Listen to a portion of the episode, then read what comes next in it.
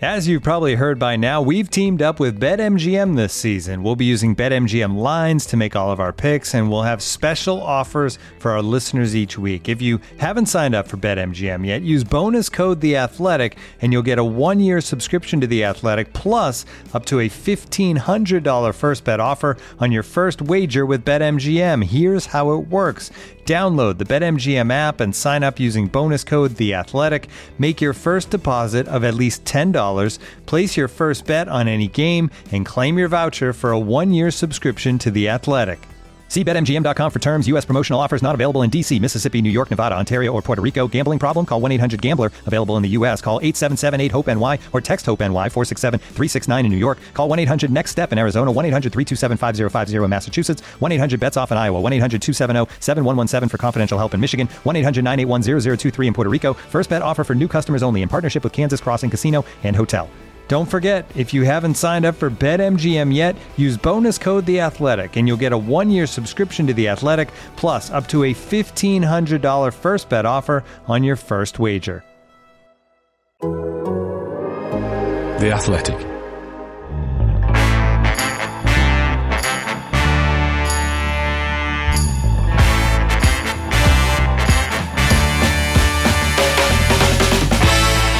Hello, I'm George Elek, and welcome to the weekend preview on the Athletic Football Podcast, sponsored by Bet365.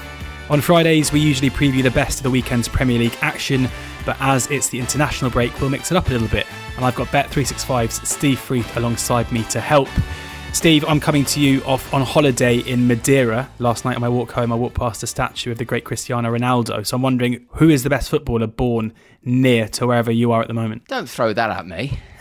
uh, I think I think Stan Collymore was born in Stone, where um, I'm close to. So um, any any Stan statues around the corner from where you live? Uh, there, no, there isn't. No, no. But I think I, I, I, seem to remember Stan Collymore being being born in Stone, so maybe I'll uh, I'll go with that. And then, of course, about half hour later, I'll remember a famous one. So uh, I, I, mean, I, easily listen. Stan was a great player in his day. Um, yeah.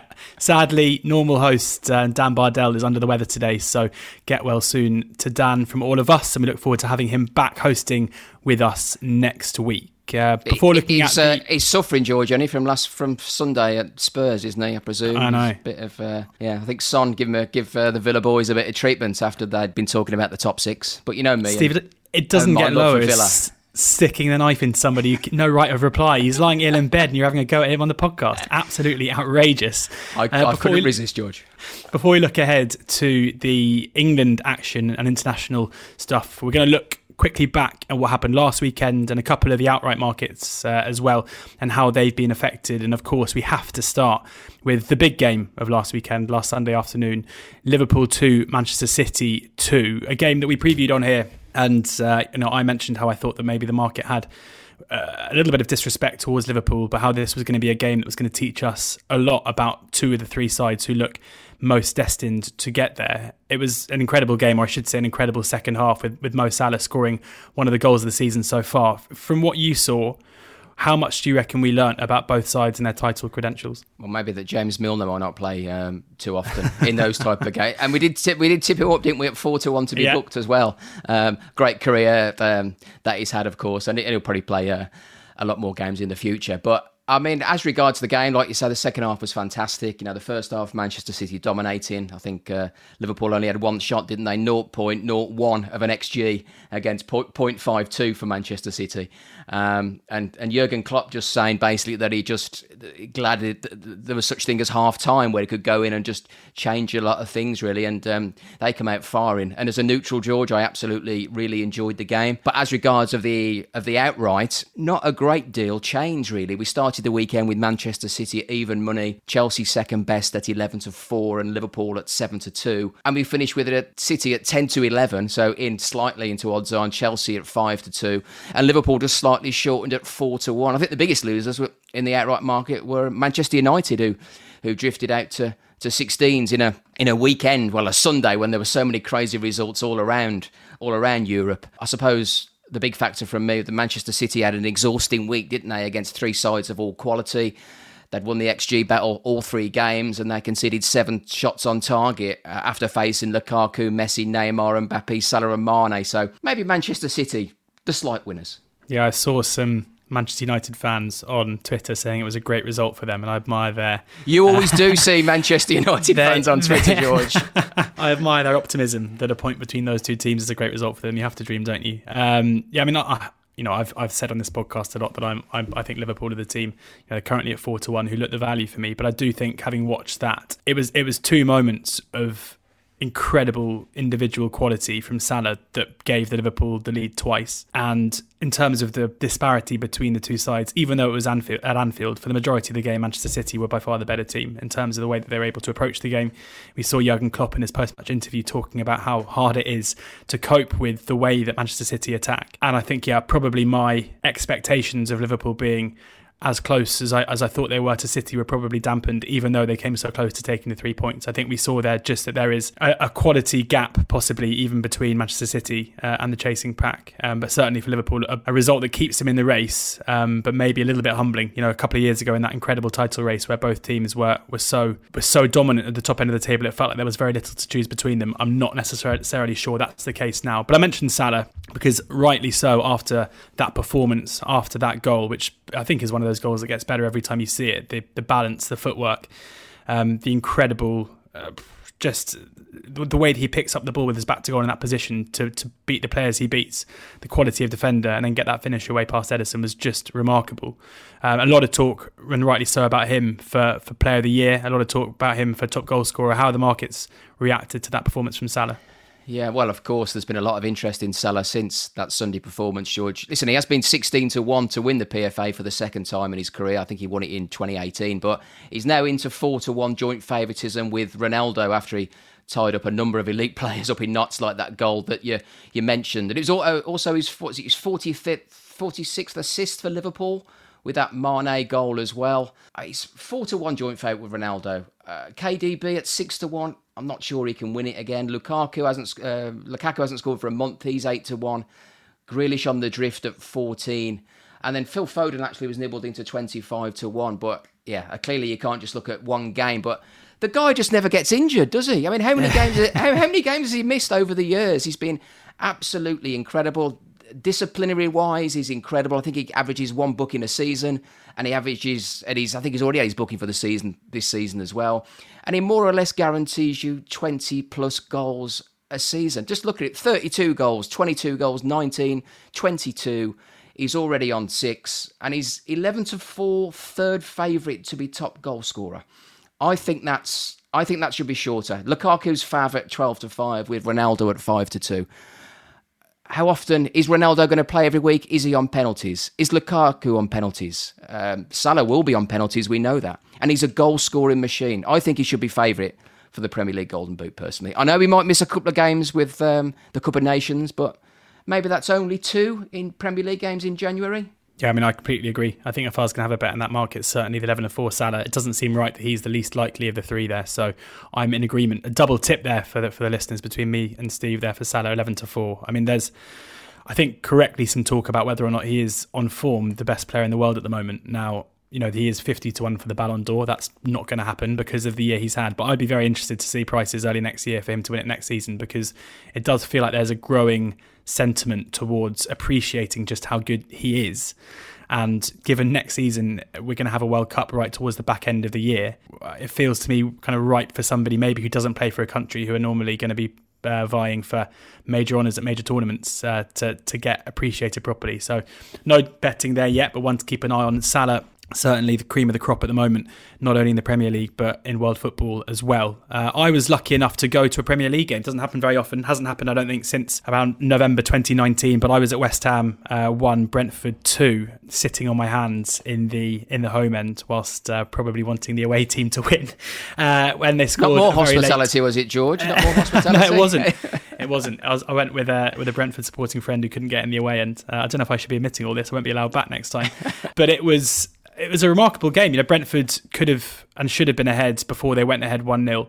West Ham, as you'd imagine, the, the, the pressure were on top throughout when they were 1 0 down with Jarrod Bowen scoring a lovely finish uh, with 10 minutes to go, only for one of the most incredible late winners I've seen. And what I loved the most about, the, I mean, for those who haven't seen it, it's a brilliant hit from Yoane Wissa, who's had an unbelievable year given in the summer he was uh, you know, he was victim of, a, of an acid attack uh, and ended up having emergency eye surgery in the summer, only to then be signed by Brentford and, and to be, um, you know, making his, his first steps in Premier League football. That was his first Premier League goal, having scored a couple in the cup. So an amazing story around around Wissa.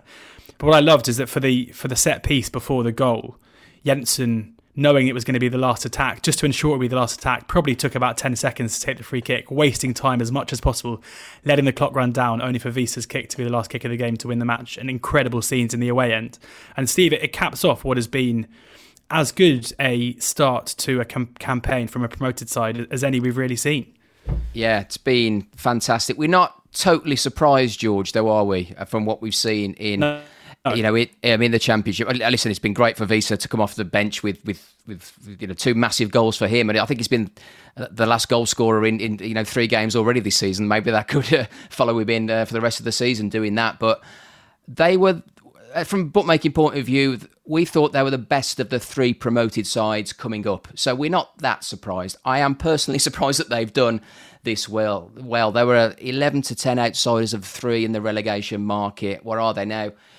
I mean, Norwich were five to six, and Watford, Watford were evens uh, in that market. They're out to eight to one in the relegation market, which I think says a lot. A point shorter than Leeds and two points shorter than Wolves, who who have done fairly well over recent seasons. Georgia, and only eleven to four for a top half finish for eight to one. Listen, I've probably been a little bit optimistic by talking about them finishing, you know, in the top six, but that's that's a 20 to 1 shot. By no means am I expecting them to do what Forest and Newcastle did. I think it was in the 90s by finishing third. You know, that, you know, coming up from uh, the second tier. That's a huge, huge ask. Um, even players like, I mean, you know well, you watched him a lot in the Championship, and Mbeumo, who's just been scoring goal after goal. He's even hit the woodwork four times as well this season. You know, he's, he's he's had a load of shots. He's just not been totally, you know, fortunate in getting more more on the score sheet. So he's certainly to watch out. Playing in a different position, and and Ivan Toney, he hasn't scored as many goals as, as, as his backers would like, George, but he's playing in a, a really unselfish role for the club at the moment, isn't he? Yeah, he is. I mean, you mentioned there um, Mbeumo, who's kind of profiting, I think, from Ivan Toney being the marked man. You know, you see defense is almost doubling up on Toney. And Toney is a striker who's very happy to run the channels. He's very happy to drift into wide areas, very happy to drop deep to collect the ball as well. And that means that somebody with Mbeumo's um, strengths, where he has, he's, he's got very, very clever movement. He's got pace to run in behind. Uh, he's got a hell of a cannon of a shot as well. Um, I think he's being suited by playing against sides who don't look to sit in and frustrate Brentford. There's space behind for him to run into now. There's space behind for, I mean, Rico Henry was magnificent again at left back on, on Sunday. He's one of my favourite players. I think he's England's third best left back by a street at the moment, and possibly should be vying for those two for, for an England call up as well. Um, and space for the for the wing backs to get in balls in behind. So Mbeumo definitely profiting, and I agree with you. Where you know you say maybe we are overly optimistic now, I, you know, Steve, you, I know you specialise in backing centre backs to score first. I specialise in good value losing bets. Uh, that has always been my speciality. And I think in in twenty to one Brentford uh, to finish top six, I think you've got a very good value probable loser there. I think they should be shorter. Uh, I think that when you look at that top six market, you know, you've got the top four are pretty much shoe-ins. United, the the biggest price of the four at 1 to 20. Then you've got Arsenal and Tottenham at 11 to 10, Everton 2 to 1, Leicester 12 to 5. Now, if there was the reverse of that, I'd be laying Tottenham and Leicester for whatever you got at 11 to 10 and 12 to 5. We've seen precisely nothing so far this season to suggest that either one of those teams will finish in the top six. So, by definition, therefore, some of those teams in behind have got to be value. Uh, I think the Leeds are probably a bit of value at 12 to 1 because they've had a slow start. We're starting to see them trend towards in the right direction again. Uh, I think Everton might be a bit of value at 2 to 1, but the, you know, the, they're not particularly juicy prices for what are, what is um, a bit of a punt. But Brentford, in terms of what we've seen so far, it's going to be an incredible effort for them to maintain that level of form. But from what we've seen so far, there's no way they're a 20 to 1 shot. You know, we see them go to teams like West Ham, we've seen, you know, and beat them at their own turf. Not many teams do that or have done that in the last 18 months or so. Seen them beating Arsenal on opening day. They're there by merit, and I don't see why they should be such a big price. I think the name and the trajectory they're on is being too much factored into that price for, for a top six finish. We've we've just put a, a market, George, on Ivan Toney's Premier League goals this season. So um, I, listen, I mean, I know he's absolutely smashed it to bits the last two seasons, um, and I'd be interested to know your thoughts on how many he'll he'll get this season. What's he on now? Is it three or four, or is it two? It's two. I think it's on two. Okay, I reckon he will get thirteen goals. Mm, yeah, that's a nine to four poke. Yeah, so we're okay. mm, four mm, to five. Four to five, 10 or fewer, 11 to 13, 9 to 4. So we, we, we, we're kind of thinking around there. Um, I mean, seven, 17 to 19, he's 12 to 1, and, and, and 20 or more, which will be a fantastic season for him. Gareth Southgate will would have taken note by then, of course. He's, uh, he's a 33 to 1 shot to score 20 or more Premier League goals this season. Another end of the market we're going to look at now is down towards the bottom end because in more recent news, Watford sacked their manager, Xisco Munoz, and replaced him with Claudio Ranieri. So to discuss with us how that will change things at Vicarage Road, introducing David Cameron Walker, our producer of this show and regular from the Rookery End podcast. Um, Dave, it's nothing new, is it? New manager to get used to. The old one goes. Uh, a few people watching on will think that seven points from seven games, uh, 14th placed after a promotion last season, seems fairly harsh. But from what I'm seeing, Watford fans maybe think this is the right decision. I think it is the right decision. We'll get into that more in detail in a second. But um, just to pick something up from the top of the show, I'm in Leytonstone and about, about two streets away from where David Beckham grew up, and just down wow. the road from the from Whipps Cross Hospital where he was born. So that is my it's my favourite. It's my local hospital too. So we you know we, we share that. I'm not there now, but it's one of my favourite facts is that David Beckham was born in Whipps Cross. I think everybody yeah. should know that and appreciate it. I do now.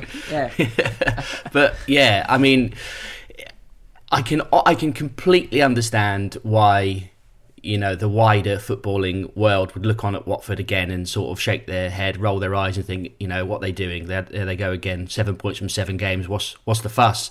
Um, but the performances have not been good.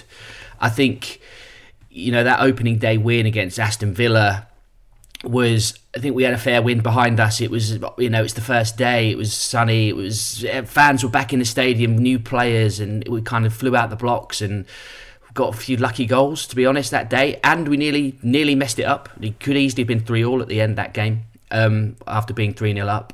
And then it's kind of been pretty poor ever since. We beat Norwich, but everyone beats Norwich unless you're Burnley. And you know the, the, the performances in defeats have been really really bad. You know, especially that last one against Leeds last week. It just you know, and, and the the board made reference to that in in their statement. They they acknowledged the fact that this isn't about league position, about points on the board. It's about performances trending downwards.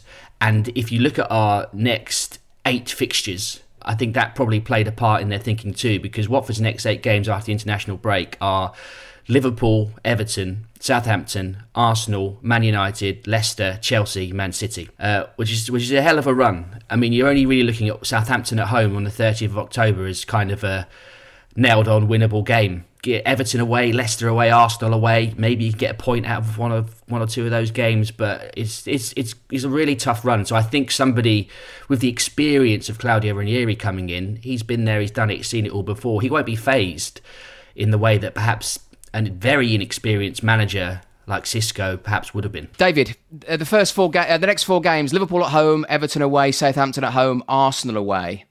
We've got a market on how many points combined Watford will get over those four games. Could you give me your uh, expert uh, thoughts? I think four you know, four points would be optimistic. Beating Southampton at home and getting a point in one of the away games against Everton or Arsenal, I, you know, you can't really bank for any points against Liverpool at home. But I mean, it's after an international break. I think Liverpool had been lobbying to get that game pushed back, uh, and the Premier League have said no um, because of you know the, the situation with players returning from from South America, some of the Brazilian players. Um, so if you are going to catch Liverpool cold, like that's probably the only time. You know, it's, it's a Saturday lunchtime kickoff, so it's, it's, it's the only time you, you you probably have a slither of a chance. But they'll still probably probably beat us. So I would say I would go for four points. Would be a good return from those four.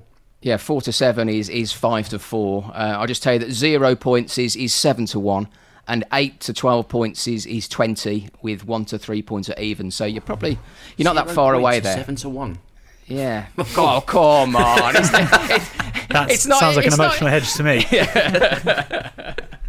yeah, Dave. Uh, the one thing that's maybe surprised me um, was the decision in terms of who they hired next in Claudio Ranieri. You know, I was vocal on, on Twitter in the summer saying I thought it's fairly likely that Xisco would be moved on pretty early on in the season, given Watford's history. Um, their succession planning has generally been very good in the past in terms of who they look to bring in to replace the outgoing managers.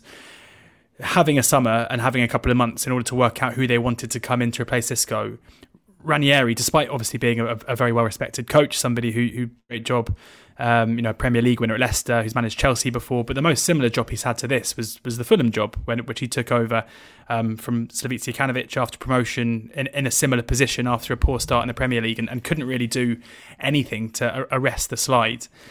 Are you surprised it's him? Are you positive about the appointment and what it might bring? I am a bit surprised that it's, that it's him. Apparently, there's some sort of relationship between Gino Pozzo and Ranieri. I think I think Claudio's actually been a guest at some games in the last of year or so. They kind of know each other. Obviously both Italian. I'm sure their paths will have crossed at some point over the years, you know, when, when Claudio's been in Italy as well, because obviously Gino's involvement in Udinese over there as well. So they'll be familiar with each other. So that sort of makes sense. But in terms from a footballing point of view, yeah, I, I am a bit surprised that we've turned to Ranieri. I can kind of see what Watford have tended to do over the last few years with these appointments is go from one thing to another. The pendulum as, as swings in the opposite direction. Xisco was as a sort of brought in as a, an antidote to the surly, taciturn, disciplinarian Vladimir Ivic last Christmas, and he was this inexperienced, fresh-faced, smiley, bouncy guy who got the place happy and got it all moving. But as I say, the guy still managed only about 40 odd games in his whole career. So now they've gone for the most experienced manager out there. There's hardly anyone out there in the game that's as experienced as, as Claudio Ranieri now. This is his 20th club job, I think. So I can kind of see what they're thinking. They want someone to come in who can steady the ship and can steer us through some potentially rocky waters over the next few weeks. But the Fulham thing is the thing, is the big concern. He, he's done okay, I think, at Roma and Sampdoria over the last few years. He sort of both times he came into them, those clubs when they were in a bit of trouble and steered them to safety. The Fulham thing is is a concern because I think there is, you know, we're in a similar sort of position as what Fulham were in in terms of the, the results, but the squad it was kind of a bit of a mixed bag of new signings and players that are you know slightly unproven, younger players, older players. So there are similarities there. I don't know if there are any mitigating circumstances at Ranieri's time at Fulham. I'm not sure exactly why that went wrong. Everyone was kind of expecting it to go well because it was his first job back in England after the miracle of Leicester City. You know, I'm under no illusions. I don't think we're going to be zooming up the table, and uh, I don't. I won't, I won't even ask you for a price, Steve, on Watford winning the league. but I, I have to retain some optimism that he can come in and he can get us playing and I think the big thing he needs to do is get the defence sorted out because we've been giving away goals. We've not kept a clean sheet yet, and some of the goals we've conceded have been pretty, pretty comical, really. So I think he needs to really just go back to basics with that defence, make us hard to beat, make us solid because we've got good players in in forward areas who are quick, who can hit teams on the break. So if he wants to make us a tough sort of compact counter-attacking team. We've got the squad for him to do that. Yeah, I mean, in fairness, the Sampdoria job he did do was similar to this and very, very good. You know, he took over Sampdoria back in 2019 when they were bottom of Serie A. They finished 15th in the league that season, and then last season finished 9th before he moved on. And I've seen a lot of um, talk about how well his side pressed. I think they ranked second or third for PPDA um, in Serie A. So I think you can hopefully anticipate some high intensity, high pressing football, which I think Watford fans would like to see and, and would take on well. Prices for relegation and and to stay up, Dave. Before I let you go, four to six to go down, eleven to ten to stay up. Meaning, for those who, who maybe don't understand what the odds, basically more than fifty percent chance of relegation, less than half chance of staying up. Do you agree with that? I think so. I think the thing the thing we've all been doing since the start of the season is who are going to be the three teams that could be worse than us because you know 17th is very much the express goal this season. Norwich tick and then you're looking at maybe Burnley. I was speaking to the Athletic Burnley correspondent Andy Jones the other day, and he, he was very down about their start to the season and how they're performing, despite the fact that Dyche has just been given a big new contract. Um, so maybe them, you know, then you were looking at Newcastle, but obviously with the developments of the last 24 hours and the takeover looks like it's about to go through, you're thinking, oh, January they could who who knows what could happen with Newcastle. So it's it's you're still struggling, I think, to see who are that that that that sort of third team that might be might be beneath Watford. I think it'll be close. I think they'll be in the mix, but yeah, there's still a real chance we go down. Yeah, I think the takeover is interesting there, David. What you mentioned with Newcastle, their price has eased over the last 24 hours. They were four to five for relegation. They're now actually 11 to eight for the drop. So the the news of it has, uh, uh, has certainly you know pushed them out in the relegation market at least Time now to move on to the international stuff, but thank you very much to Dave from the Rookery End and our producer on this show for giving us his thoughts on Xisco and Claudio Ranieri, the new Watford manager. Just a reminder as well that you can sign up to The Athletic and save 33% on access to the best newsroom in sports. That's just £3.33 a month for the entire year. Just go to theathletic.com forward slash football pod. It's important to us that the listeners are in control of their gambling this is a podcast for those who are 18 years of age and older, and please ensure that you are only staking what you can afford to lose. Do visit begambleaware.org for any information to ensure that you're gambling responsibly. Survivor 46 is here, and so is On Fire, the only official Survivor podcast. And we have a twist this season. The winner of Survivor 45, Dee Valladares, will be joining us every week. We're going behind the scenes of the biggest moments, the how and the why things happen, and the strategy and analysis you can only get from someone like me, a Survivor winner. Listen to On Fire, the official Survivor podcast, wherever you get your podcasts.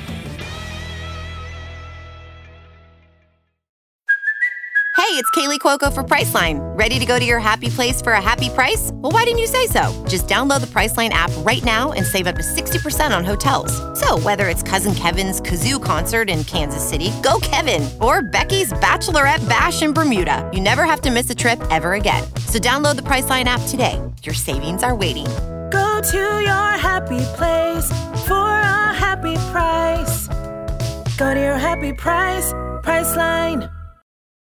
Does Monday at the office feel like a storm? Not with Microsoft Copilot. That feeling when Copilot gets everyone up to speed instantly? It's sunny again.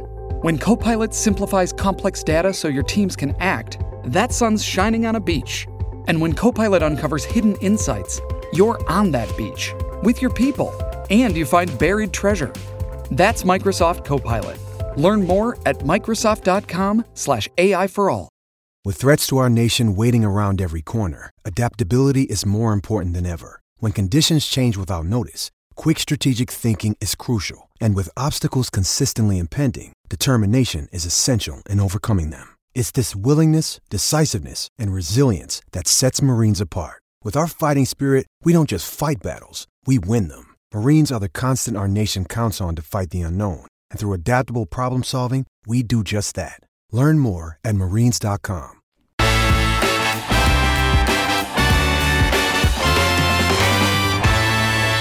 Now, the international break, Steve, is upon us. We're not going to spend too long going over it because, in fairness, the England match Saturday, 7:45 away at Andorra, isn't. There's not a great deal to get our teeth into. There have been a couple of changes to the squad since we spoke last week. Ben Chilwell has come in.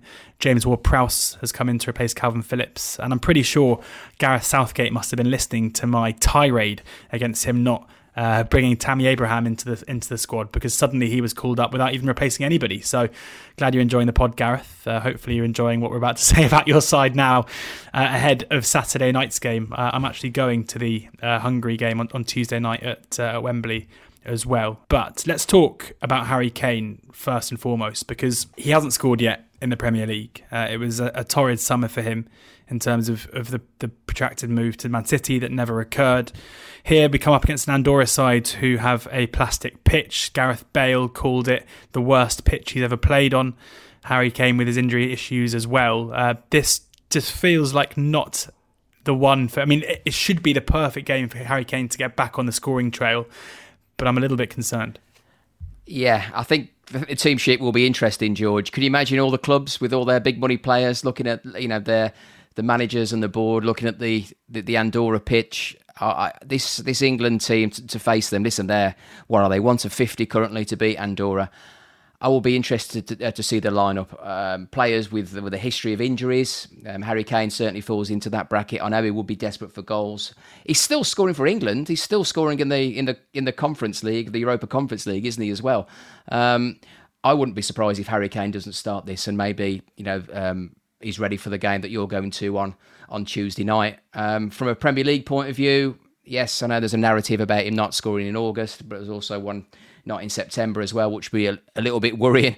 But he's he's having more shots. He had six against the Villa. Um, only one of, of a decent note. Shame Dan's not here to to chat about that. He did have five the week before against Arsenal, but his XG George at the moment for the minutes that he's played, the quality that he shots he's having, is similar to the likes of Traore and Trincao at Wolves. You know, he's he, he's on a par with those type of players at the moment. Nowhere near the the stellar type of um, of, of, players that he's normally rubbing shoulders with. Um, but he has still got nine this season. He's got he's got one hat trick as well. And yeah, predictably, I, I do have a market for this on, on his total goals for the season. So again, I'd be interested to know your your thoughts. He's only 16 to 1 to be top Premier League goal scorer, by the way. So bear that in mind when, when you're going to give me his goal quote. I still think you know we've seen Harry Kane scores in in batches, and I think you can probably factor in at least five or six penalties that Spurs are going to get over the course of the season. So I'd still be anticipating that even a, a poor season for Kane 15, 16 goals, I, I think is still on the agenda. Uh, and I mean, can we rule out the fact that he might be playing for, for Manchester City for, for half the season as well? I mean, it's not, it's not a massive it's price. Factored in. No, it's fact. You know, it has to be factored in. You know, these type of things. Um, it's seven to four for fifteen or fewer, which I thought was on the on the short side. I mean, his goal hmm. record, mm. as we know, I think the lowest amount the, that he's had in a season, he's actually seventeen. Um, and he got eight, and he's got 18 I think was the the season before that but then he goes 30 29 25 and 21 with a little bit of it you know an injury record on top of that so listen he's he's, he's 16 to 1 to score 25 or more um, I'll probably be more leaning towards the 19 to 21, which is a 3 to 1 poke. Interesting. I mean, I have a feeling there are going to be a few managers on the phone to Gareth Southgate ahead of this game praying asking him, begging him not to play some some key players. And one man who is featuring probably more than most people anticipated for Manchester City, certainly more than a lot of Villa fans who were telling him he, he was leaving Villa to sit on the bench at the Etihad, uh, is is Jack Grealish, who we didn't mention at the top of the show, ended up playing as a, as a false nine for Manchester City on Sunday afternoon, which I don't think worked particularly well. But he's yet to break his England duck yet in 15 caps. And he's somebody who often gets criticised for, for maybe a lack of output.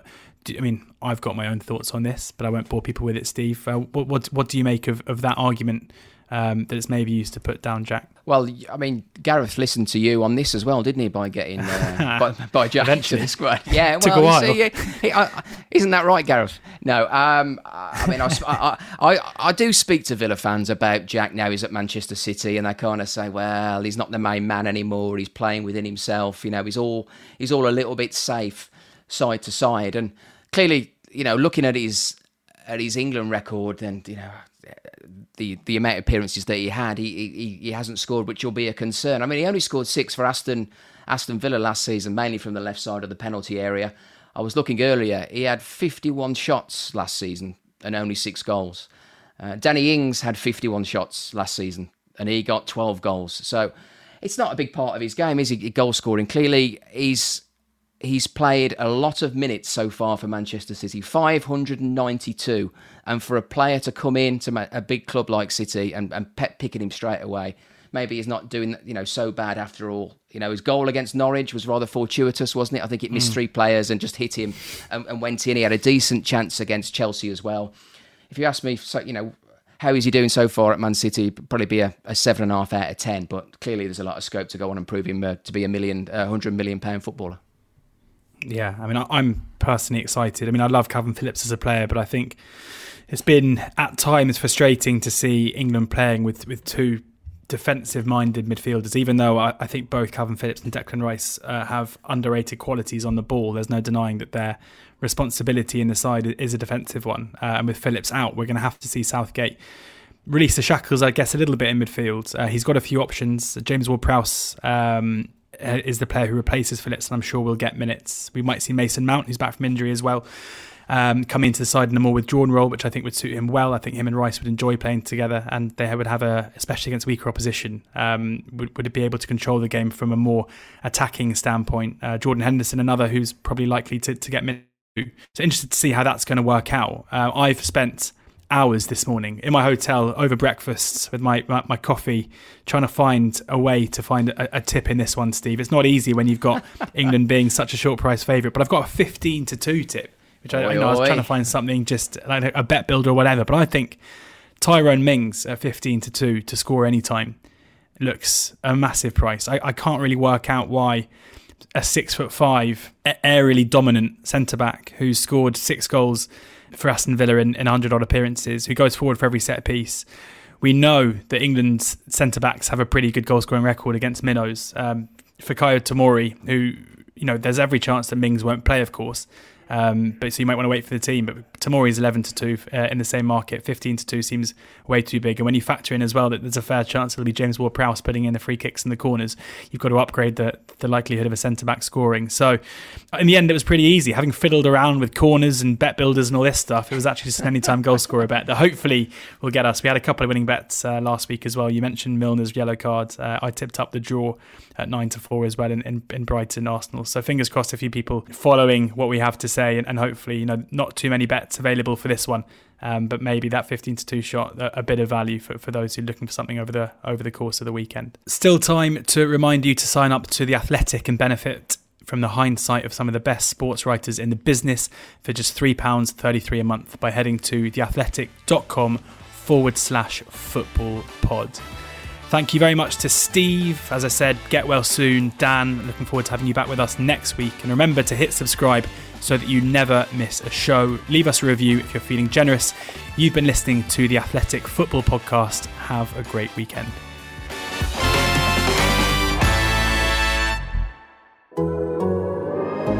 The Athletic.